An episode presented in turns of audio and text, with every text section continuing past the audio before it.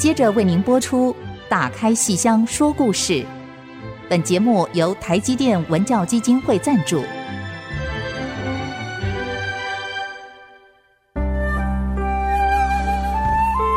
打开戏箱子，看见台上的精彩一刻。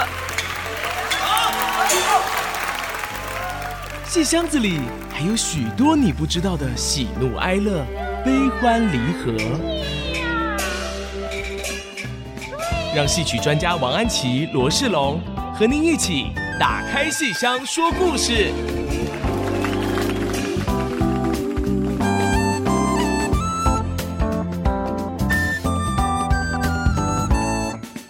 各位亲爱的听众朋友们，大家好！欢迎大家再次收听《打开戏箱说故事》，我是罗世龙，我是王安琪。我们的节目在每个星期五晚上八点首播，星期天下午一点重播。节目也会同步在 IC 之音随选即播、Apple Podcast、Google Podcast 及 Spotify 同步上线。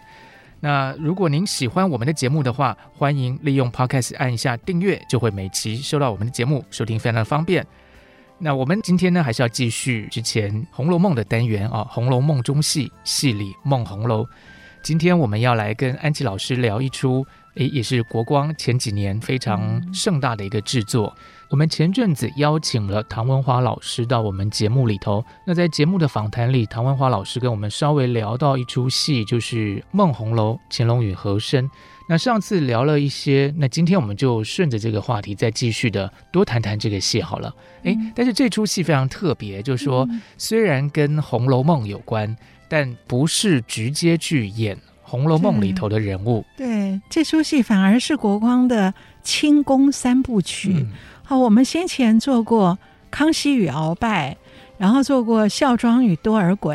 你看，都是清史里面的人物，是然后都唐文华演鳌拜呀、啊，然后演多尔衮，嗯、所以演到清宫第三部曲的时候，哎，我们就在考虑我们要演清史中的哪一段呢？哎，结果呃，国光的这位编剧林建华，哎，他忽然想到，他有一天半夜从床上跳起来，哇哦、他说忽然想到了一个好点子，演乾隆与和珅，可是从《红楼梦》。当做他的底蕴，是所以这出戏叫《梦红楼》。乾隆与和珅，哇啊！那他从床上跳起来，他开心。就是真的梦红楼啊，真的吗？真的梦红楼。然后第二天一早，他来跟我讲，我也果然又跳起来了。哇我觉得这点子真好，因为如果我们演的就是乾隆与和珅，那这就是一出反贪腐的戏。嗯，那当然也好看。可是我觉得，因为像大陆的连续剧啊这类的做了很多很多，那我们如果要在三个小时之内一出京剧演个反腐肃贪、反贪腐的戏，好像很难去突破。那么，可是他想到了以《红楼梦》当乾隆和珅的底蕴，那么这个里面就会有非常不一样的一种人文的色彩。是。那么，怎么把《红楼梦》跟乾隆和珅贴合到一起呢？就是从《红楼梦》这个小说写出来以后，曾经被禁过。而后又解禁，所以《红楼梦》的背景跟解禁是乾隆与和珅这个故事里面的关键点。嗯、那真正考察的话，这个小说的背景跟解禁有很多种不同的说法，也有种种传说。其中一个是跟和珅有关的。那我们现在做的不是历史的考证，所以我们是可以非常主观的塑造。我们就把。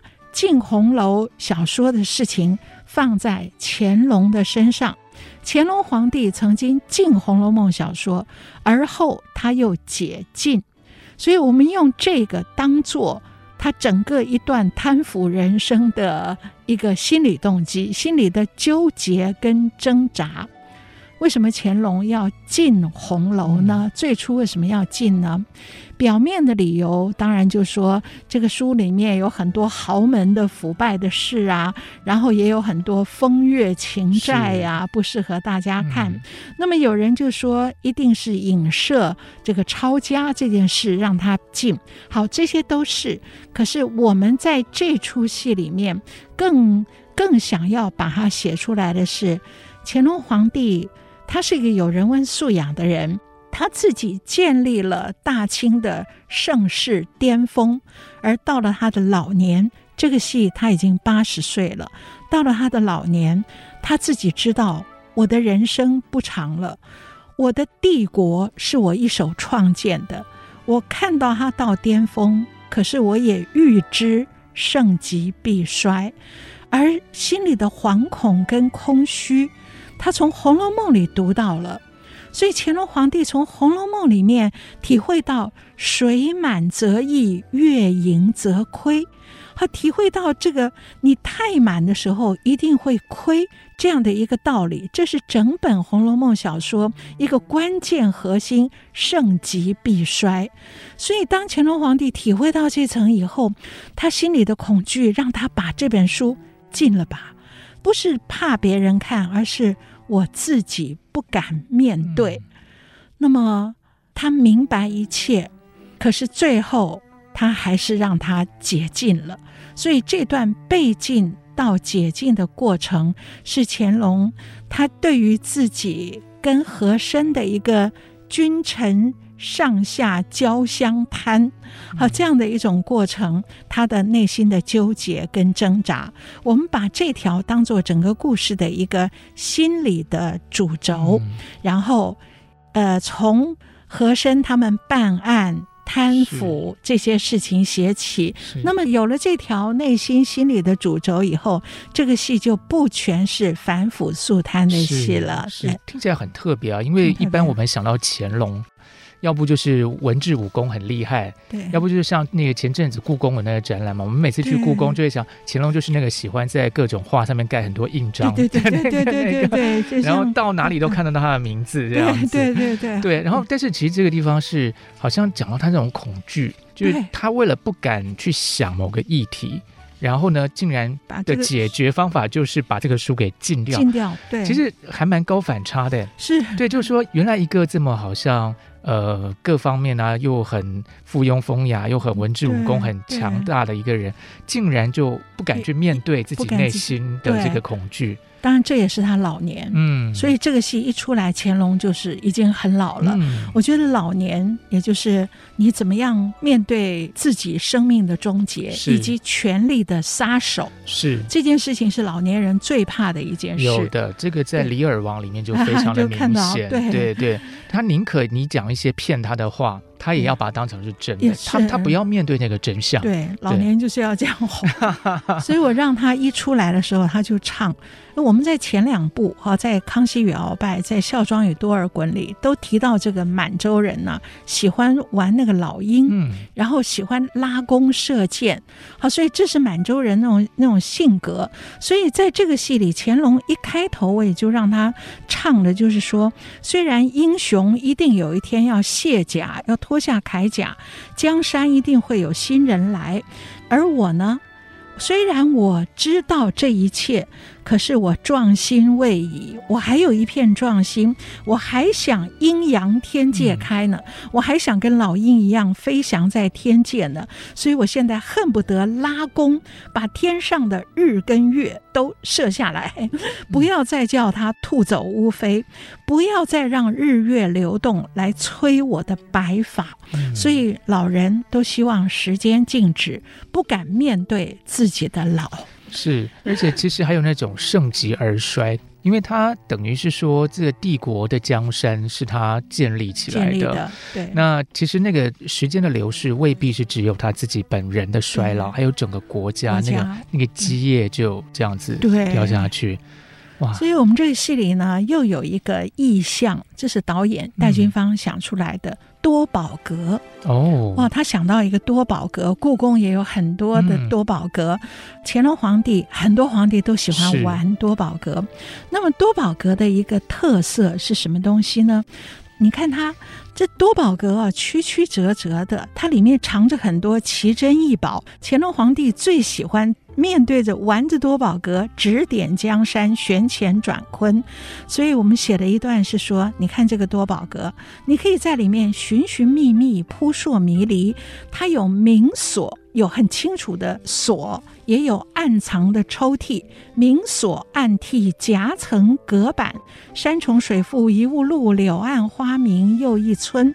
所以多宝阁里面好像一个生命的密码。嗯，我们也把这个东西啊当做舞台设计的基调。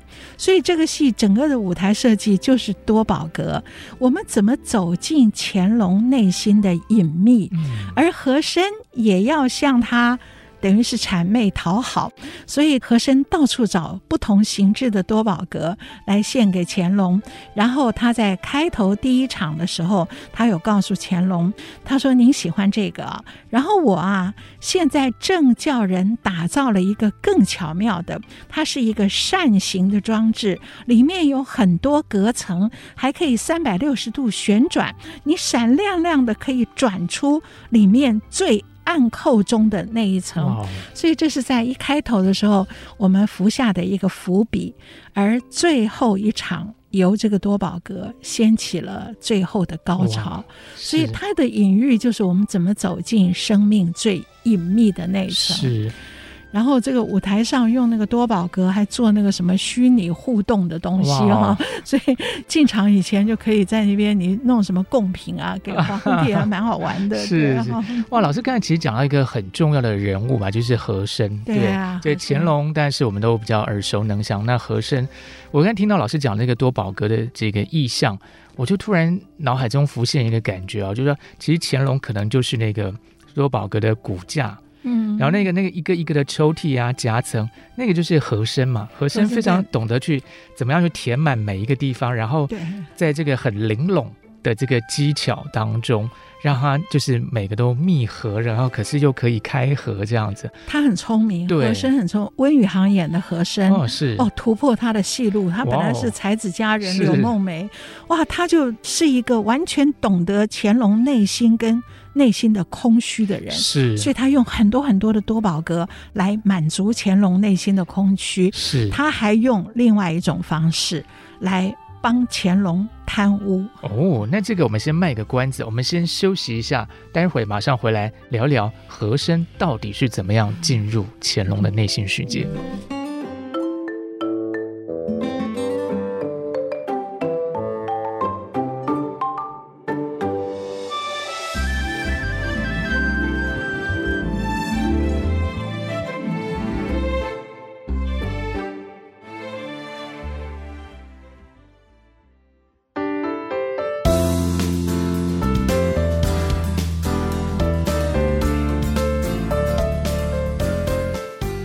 位听众朋友们继续收听《打开戏箱说故事》节目。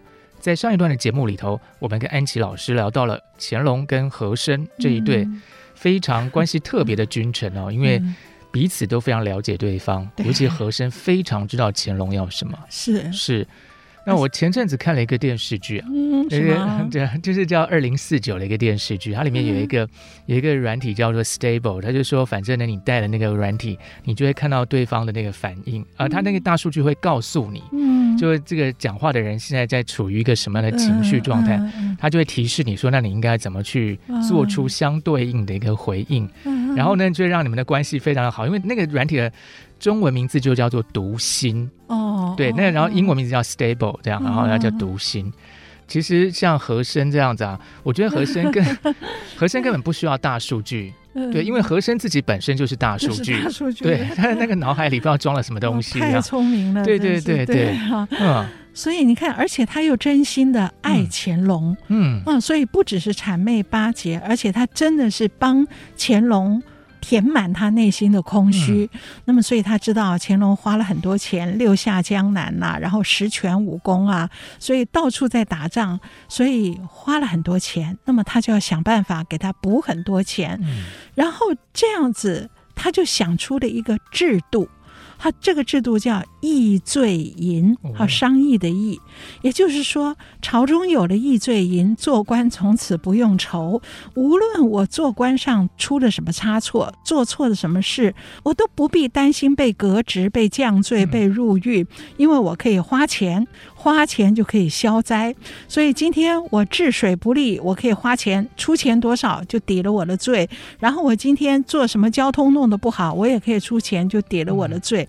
所以那场戏很好看，每一个官员都在自我认罪，然后说我要出多少出多少。可是我该多少呢？该出多少总要有个价吧。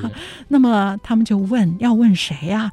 结果他们说去问和珅，问和中堂。哇哦，和珅可以代你定价。哎呦，然 后然后所以你看它里面的权利，然后就有一个官员说：“哎呀，怎么办呢？我有很多罪，可是我两袖清风没银子。”然后另外一个官员就说：“你做官都快做一年了，还两袖清风，太丢人了吧？” 所以。我们看到，这整个不只是和珅一个人在贪污，而是他把他定了一个制度，变成一个共犯结构。所以朝廷上下交相贪，然后这笔钱所有的易罪银，最后到哪里呢？进国库吗？不是。进乾隆的小金库，哦，这招厉害，这招真的厉害。所以这个是真的历史。那我们把它戏剧化的这样演出来，哦，我们可以看到乾隆跟和珅两个人的关系，嗯，那么也可以看到和珅的手段是，而乾隆心里很明白，很明白这一切是。不应该的，可是他陷溺在其中，越老越明白，也越难抽身出来。是，因为你不可能拿他怎么办嘛？对呀、啊，因为这个钱是给你的嘛。对呀、啊，对呀、啊，又不是说他拿来中饱私囊什么什么之类的。而且已经变成一个共犯结构了，是，这不能够随便的动任何一个环节。是，这个破坏了这个平衡之后，就会产生一些你意想不到的后果。对。对嗯，而和珅更聪明的是，他不止弄钱，他要走进皇帝的心里。嗯，他知道这个皇帝心里面有一个结哦，就是一个很早死去的皇后孝贤皇后。这个皇后是不是在某个连续剧里好像有出现过？乾隆的孝贤皇后。老师不能因为刚才我讲了一个电视剧，就觉得或者说好像看过很多。其实我也只是偶尔看。我们平常还是很认真在工作，在。对对对对对。但是 但是好了，老师，我刚才趁机查了一下，其实是《如懿传》。如懿传好像《延禧攻略》也有一个皇后，我我我我也搞不太清。楚清宫戏，清宫戏没有皇后，那也没什么好演了，就是一定要有很。多皇后，而且乾隆跟这个皇后感情好的不得了。那皇后死了几十年之后，乾隆还是一天到晚想她。而且皇后住的那个宫长春宫啊，她是不会废掉，也不准别人住，就好像一直心里空着一个位置给这个皇后一样。嗯那么和珅发现了，然后和珅发现皇帝的内心有这么一块情感的空缺，然后他的做法并不是送美女，而是他去问那种旧臣，说当年呢、这个皇后死的时候，皇后是死在船上，他跟乾隆皇帝一起坐船出去，结果死在船上，大概在船上有两三个月，都是在生病的状态中。那么和珅就找人打听，听说你当时。是在船上工作的，你可不可以告诉我当时是怎么一个情况？那然后这段戏哦，嗯，是有一点点历史的根据，另外一点是我瞎掰的。我先讲这个剧情啊，然后这个人就告诉他说，当时我在船上，那我知道皇后在船上病了两三个月，所以乾隆皇帝很心疼她，说他每天呢眼睛张开的时候。看不到外面的世界，所以皇帝心疼他，就叫人把那个船舱上打开三层窗户，每一层窗户用不同的窗帘，不同的颜色，而且这不同的颜色是跟外在的时间有关的。所以早上是用竹青色，因为竹青色正好迎接清晨的阳光朝阳。中午。外面的阳光刺眼的时候，换桃红的柔纱来伴着外面的暖阳，然后到傍晚的时候，晚风暮色里面用鹅黄色。所以乾隆心细到这种地步，打开三层窗户，配三层不同的窗帘的颜色，他要干嘛？他要让这个皇后身体好一点，眼睛张开的时候可以看到外面的天光云影。那么这段戏是一部分是呃历史记载说这个皇后是死在船上，另外一部分呢，我自己以前我父亲啊生病的时候啊，他病了好久，躺在床上，然后躺在一个固定的位置啊。后来他过世以后啊，我记得我那天就是办完事情，我回家我就躺到他的床上，我就看他这一年多病在床上的视角。他能够看到什么？哦，那时候觉得好难过，就是他只能够从这个床上看到。看到那边的墙壁，我就想到我我没有先帮他想到这层，因为他躺在那里，我不会躺上去。然后他走了以后，我才躺上去，我才想到他生病以后，所有的视线都在这个里面。如果我早一点想到，我至少在外面弄一点什么装饰，换一点什么颜色。或者是那个窗户怎么样弄一弄，门怎么开？我觉得至少可以让一个病人眼睛一张开，能够看到天。可是我没有做到这层，我心里一直觉得非常非常的遗憾。所以那这个当然已经不能弥补了。那我就想到，如果真的爱一个人的话，像乾隆这样的爱他的皇后。他有能力可以做到什么？在船上打开三层窗户的人，他一定会做。所以我这段自己这样乱想，然后后来台上真的出现了三层：竹青色、桃红色跟鹅黄色。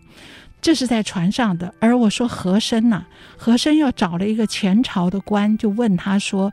那个皇后死在船上的光景，那那个人跟他一说，说乾隆设了三层窗帘的时候，和珅不等他讲完就说：“赶快大家去弄三层同样的竹青、桃红跟鹅黄的三色窗帘，设在先后的长春宫里面。”因为长春宫乾隆不让人进去，也不让人住，就把它空在那里。那么我们现在把它装上三层颜色的窗帘，然后把窗户打开，那窗帘就会随风飘荡。而乾隆没事就会到长春宫四周绕绕。哎，果不其然，乾隆到那一绕，哎，怎么搞的？窗户都没关呢？然后再一看，怎么有了三层窗帘？原来没有的。然后再一看，原来是竹青。桃红跟鹅黄，哇！他马上回到了当年在船上他最心爱的人死亡的那个场景，所以我们让乾隆在那边好像哭灵一样的大唱一段，而他唱着唱着，从三层窗帘后走出来的人，他本来以为是好像孝贤皇后，其实走出来的人是和珅，而和珅走到他面前跟他说。皇上没有了皇后，还有我。然后我们看到和珅钻进了乾隆皇帝的心里面，乾隆皇帝真的把他当做自己人，最亲爱的人。所以和珅聪明啊，不仅是弄钱，而且钻心。他钻到他心里面，让这个君臣的关系真是如同父子一般呢、啊。是。亲的比乾隆自己的儿子嘉庆皇帝还要亲。嗯，可是这一切乾隆心里都明白，他都明白盛极必衰，都明白你是在奉承。我们怎么来表现呢？他的明白就借乾隆读《红楼梦》的书，读到了王熙凤弄权，然后从王熙凤弄权里面。由秦可卿来提出警告，这都是乾隆读到的。是，所以到这边呢，就把两个故事就串接在一起了。是是，是。那说到这边，我们先稍微休息一下，待会儿再继续来往下聊。那到底乾隆和珅这个关系是怎么样跟《红楼梦》刚才老师讲的呃王熙凤跟秦可卿做个连接？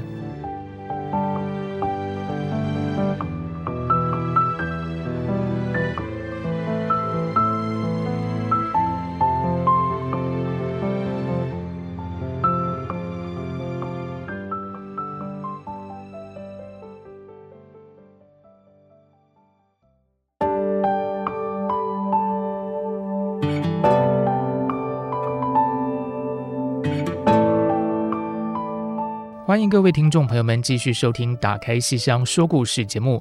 如果您喜欢我们的节目，欢迎到 Apple Podcast 评五颗星，并且留下你的心得，给我们更多支持跟鼓励哦。那在前两节的节目里头，安琪老师跟我们很细腻的分析了乾隆跟和珅这两个君臣之间的关系哦。那我自己听下来，我觉得像乾隆为什么会跟和珅这么的好，是有原因的。嗯、因为乾隆呢，就是一个非常细腻的，他会换位思考，去帮这个皇后去着想的这么一个人。嗯反过来说，其实和珅也是一个很懂得换位思考的人，嗯、他会从皇帝的角度去想说，那他到底现在要的是什么，缺的是什么？嗯，所以这两个人其实是一个很。复杂的生命共同体。是是，就是呢，你明明知道对方可能有什么问题，可是其实你是离不开他的，对。对，所以这个是难分难舍啊，对，是是是，两个男人之间的关系，对，那已已经超越某种性别的那种那是一个。很复杂的那种，就是因为他就是你，是。他就是你的一部分，对，比方说你就算不喜欢你的手或是你的脚什么之类的，可是你不可能把它割掉，因为那个你必须要有他，对对啊，对，所以这就造成乾隆心里面一个最纠结的部分，他知道不能这样下去，可是他应该要处置这个巨贪之首，应该要处置这个和珅，可是你怎么处置？就如同挥剑向自身，好，所以他这个是非常痛苦的一件事。而我们这个戏里面用到秦可卿，秦可卿。我觉得是《红楼梦》这个小说里面非常特别、最特别的一个人物啊。那么曹雪芹写秦可卿最扑朔迷离了，她是贾蓉的妻子，风流袅娜，可是她引宝玉进入太虚幻境，让宝玉预知金钗命运。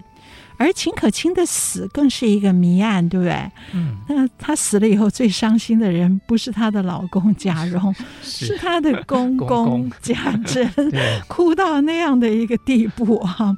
然后我们说，原来那个小说里面这一句纸评里面说是秦可卿吟丧天香楼，对于她的死亡，原来的标目是淫荡的淫。淫荡而死，淫丧天香楼。这个里面我们一直找不到答案，引起了好多专家的讨论。嗯、可是我们知道，秦可卿这个人物在曹雪芹的笔下，虽然出场的时间短，可是是一个由色悟空，通过情色，通过风情月债而体悟到空这个道理的一个人。所以，当秦可卿死后，他的鬼魂。向王熙凤托梦，他跟王熙凤警告他：三春去后诸方尽，各自须寻各自门。那么乾隆皇帝他读到这里，完全懂了，冷汗涔涔了，因为他知道水满则溢，月盈则亏的道理。三春去后诸方尽，秦可卿已经提醒王熙凤了，乾隆懂了。可是和珅，和珅这么有才气的人，怎么会不懂呢？每个阶段读《红楼梦》都有不同的一个体会。和珅当下就如同王熙凤刚开始弄权，所以他还在烈火烹油、鲜花着锦。办一场豪华丧礼的时代，所以和珅竟然没有体悟到，而乾隆心里明白了，而乾隆越老越明白，所以到他写下那个禅位给他的儿子嘉庆的时候，他那天非常的不高兴。我早上早朝宣布了要把王位让给我的儿子嘉庆，然后他回宫以后，简直是。若有所失，我的帝国难道就要没有了吗？而这时候他又读红楼，而恍惚中进入了什么呢？他是在一边读书，一边想象着。他的军队凯旋还朝，奏凯回来，然后他立下了十全武功，然后加上我修四库全书，我六下江南，我的十全武功，这是我创建的大清的工业的顶点。可是他当时在读红楼，红楼的人物又出来了，秦可卿又出来了。当他现在自己十全武功顶点的时候，秦可卿给了他一面镜子。风月宝鉴，哇！所以他这个镜子正面照，哇，真的是十全武功。可是反过来一照，遍地都是灾民。然后都是吃不饱的饥民。我们知道有一本书叫《饥饿的盛世》，是写乾隆，写这个乾隆开创的大清盛世是假象，其实是饥饿的盛世。和他的四处开疆拓土，以及他的这个贪腐的共犯结构，闹到大清帝国只剩一个空架子。所以这个时候，这个镜子一翻转过来，竟然看到的是骷髅一样的遍地鸡鸣。然后我们唱到“荣枯尽在一镜中”，而这时候乾隆心里面非常明白。原来这是一场太虚幻境。最初我们曾经想把这个戏叫做。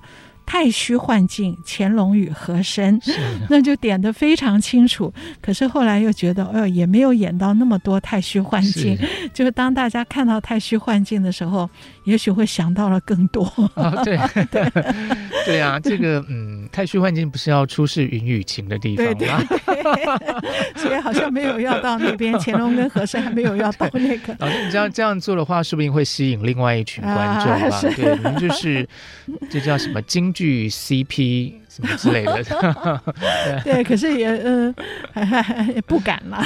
是，因为我觉得他有另外一个主轴啦，就是刚刚从这样听下来，其实有另外一件想要处理的事情啊。是，对，所以呢，我们就用了《梦红楼》，就是乾隆读《红楼梦》，然后一直进入《红楼梦》。梦红楼，乾隆与和珅，可是太虚幻境是在这个地方跟十全武功是交互来对应的。而在这个状况中，啊，这个乾隆自己在想，他有一大段唱，唱到最后，他唱到说：“我明白了，什么叫三春去后诸芳尽。”我一直在想，秦可卿提醒王熙凤的“三春去后”是元春、迎春、探春，还是什么三春？然后乾隆到这时候忽然想到，我大清入关以后。顺治、康熙、雍正，到我已经历经了三世，啊，原来三春去后印在我的身上，原来印在我是乾隆这一世，所以三春去后诸芳尽，我此刻一定要悬崖撒手，退步抽身了。可是他怎么悬崖杀手，怎么退步抽身呢？他能够挥剑指向和珅吗？不行，因为和珅是他自己意志的延伸，嗯、他的意志力的延伸，他如何能够指向自身？所以还是让回到《红楼梦》吧。他把和珅叫上来，跟他说：“你读红楼的一百零一回给我听。”那么和珅就读红楼给他听，一边读一边我们在舞台上是演出来的。这个戏的角色阵容非常的强啊，唐文华的乾隆哦，然后温宇航的和珅，黄雨玲的王熙凤，哇，那真的是京剧的天王跟小天后同框在一个舞台上。其实最初我一直在想。应该是呃，温宇航演乾隆，还是唐文华演乾隆？我觉得都可以。为什么呢？因为唐文华这种马派老生啊，他直接上台就可以演和珅，他演和珅是根本就是他的戏路。嗯、那么温宇航虽然是小生，可是他演八十多岁的乾隆。可以用昆曲的大官声的唱法，而唱出一个浸润在《红楼梦》里的乾隆的另外一种文人形象。嗯、可是我这个想法也许还是不切实际。后来小生到底还是小生，所以还是把它换过来，所以让唐文华演老年的乾隆。然后温宇航演和珅呢，这真是突破他的戏路啊！对 对对对，这尺度大开了。对，对，然后他自己也知道，他这个角色不好演。嗯、他我可以演得非常灵活，可是那个小生的嗓子哦，如果念这个是念京白，也就是说，并不需要那种韵律感，而是跟我们普通讲话有点像的。用金白小声嗓子，一不小心会演得像太监，所以他很小心就会演得非常好。这几个人都好棒，然后王熙凤，这个黄雨玲，黄雨玲这演得真好。你看这段和珅读《红楼梦》一百零一回，一百零一回是什么呢？大观园月夜景幽魂，散花寺神仙惊异照。当时王熙凤想起探春就要远嫁，她就到秋爽斋去看她。结果晚上园中月色明朗，地下重重树影，渺无人声，凄凉极尽。凤姐吃了酒，被风一吹，只觉得身上发筋，要打抖。那么这个时候是王熙凤亏心事做多，走夜路要见鬼喽。所以这场戏好特别哦。是他们一边在读，然后乾隆其实是想要点破某些事实哦。但和珅好像，嗯，到底是真不懂，反被聪明，是到底是真不懂还是假不懂哈？是机关算尽，是。好，我们先休息一下，待会儿再马上回来，再聊一聊这个和珅到底他是不是也会盛极而衰呢？是。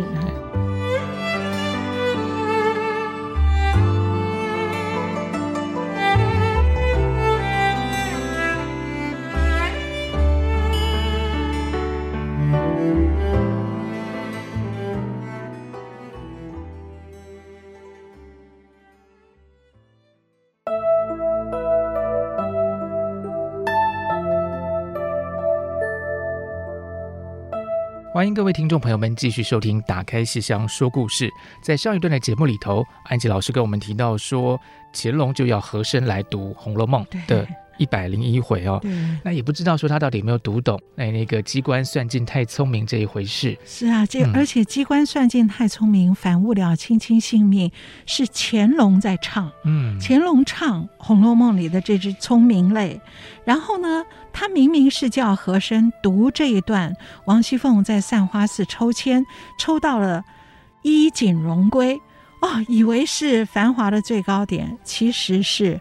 草席裹尸，好，可是和珅依旧是执迷不悟啊，所以乾隆要点他点不破，那么乾隆就最后一招就是来，这里有三杯酒，你任选一杯，如同王熙凤抽签抽哪一支签啊？那和珅一看，我要怎么样再赢回？皇上的心，他把三杯酒一口气全喝了，结果里面没有一杯是毒酒，这招厉害 啊！这招厉害。嗯、然后皇帝实在是没有办法哦，我你知道我不忍心杀你，嗯、所以我全喝了。所以这下子和珅更靠近乾隆一步了，更贴近他的心一步了。然后这个和珅呢就很聪明的跟皇上说：“皇上。”好，我我还不能死，我要帮你处理现在眼前重大的事情，是白莲教作乱，危及了我们大清帝国。那皇上说，可是我已经退位了，那我已经没有权利了。那和珅说没关系，听我的，我帮你处理。皇上有玉玺。我给你造一个更大的玉玺，所以弄一颗大玉玺。以后呢，所有的公事、公文、圣旨，要皇上的嘉庆皇帝的小玉玺之外，还要盖上你太上皇的大玉玺才算数啊！一切就靠我啊！然后乾隆听了以后，真的是他们君臣一体呀、啊，他真的是没有办法，他完全掌握到乾隆很喜欢盖印章这个 事。对，乾隆很喜欢盖印章，对我们故宫好多那个好多快写实情，给他写一个神字，对，对啊、他完全掌握到，他真的像你刚刚说的那个读心、嗯、那个软体哈。然后乾隆听了以后，跟他的回答是：把《红楼梦》这个书解禁了吧。然后和珅问他：“你悟出来了？”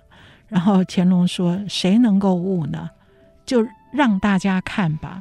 谁活着的时候能够悟呢？就让大家各自体会吧。”所以他交代两件事：一个是《红楼梦》解禁，另外一个是什么？你要记得有一个锦囊。在你后来送来那个旋转三百六十度的多宝阁，哦，就是刚才最前面讲的那个多宝格。对，我帮你打造一个最新颖的，什么三百六十度旋转，然后下面有隔层，然后最下面还有一个夹层，在那个夹层下面有一个锦囊，你必要的时候去用吧。然后他死了，乾隆死了。乾隆死了，嘉庆皇帝登基没有几天就。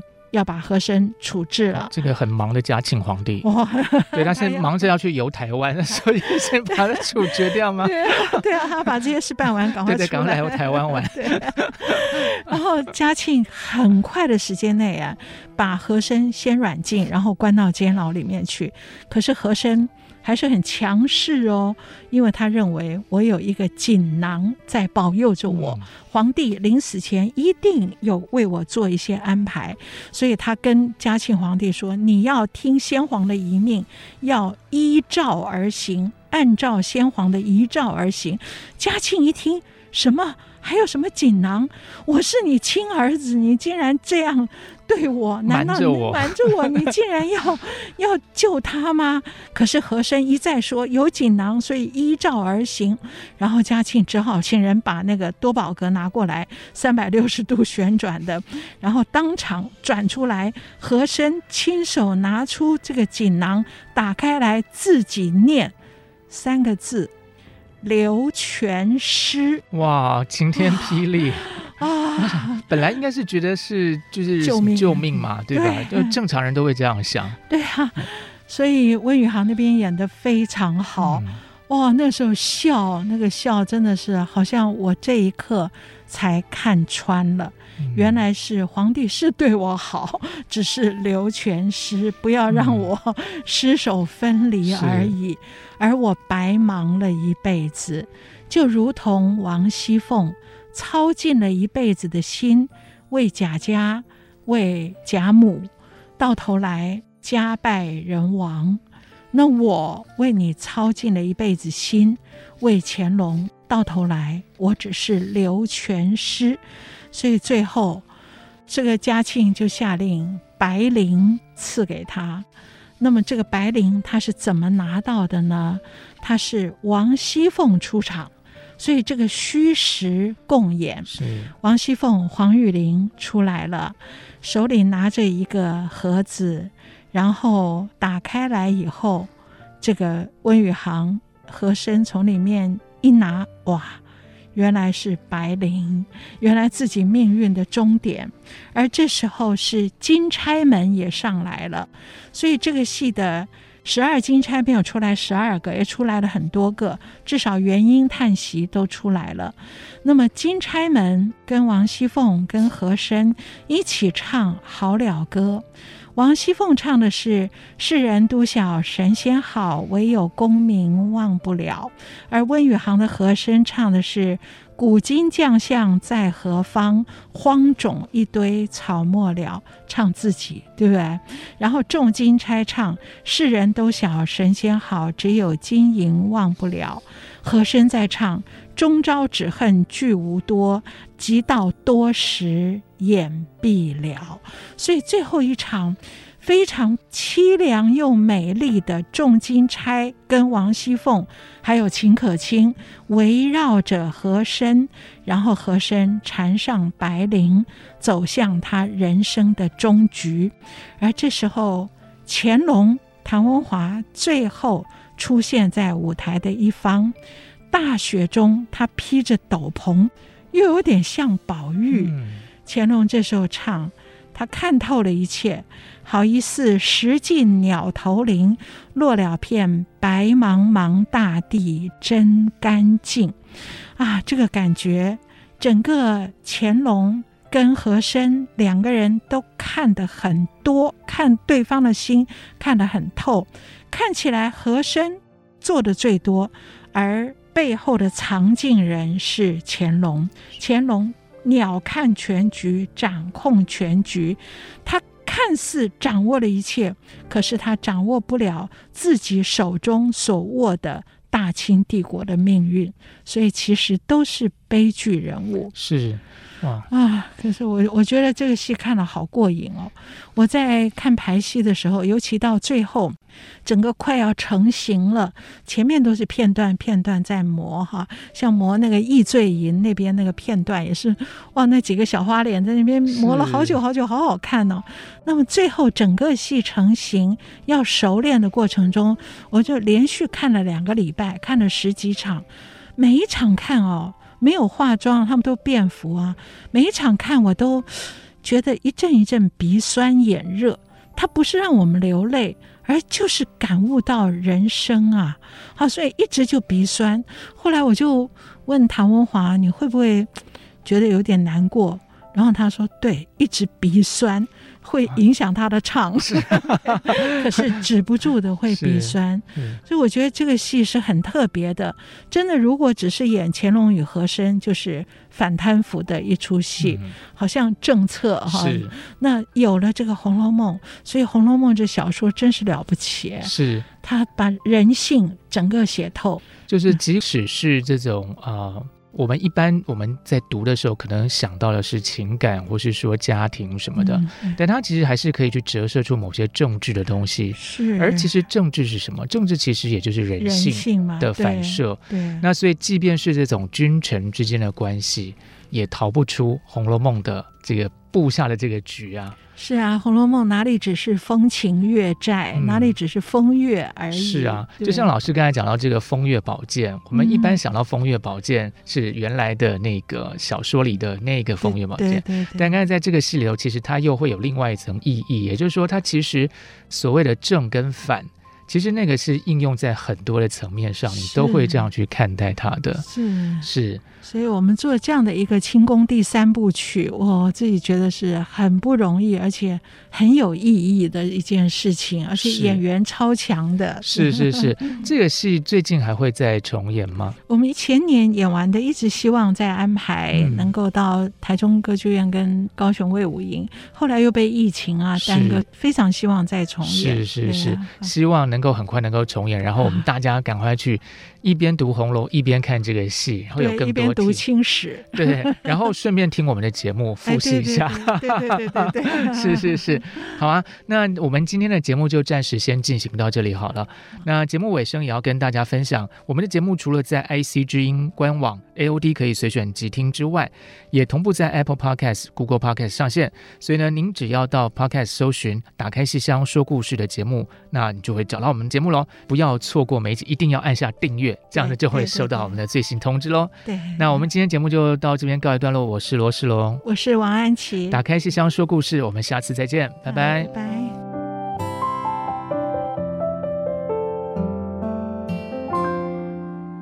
本节目由台积电文教基金会赞助播出。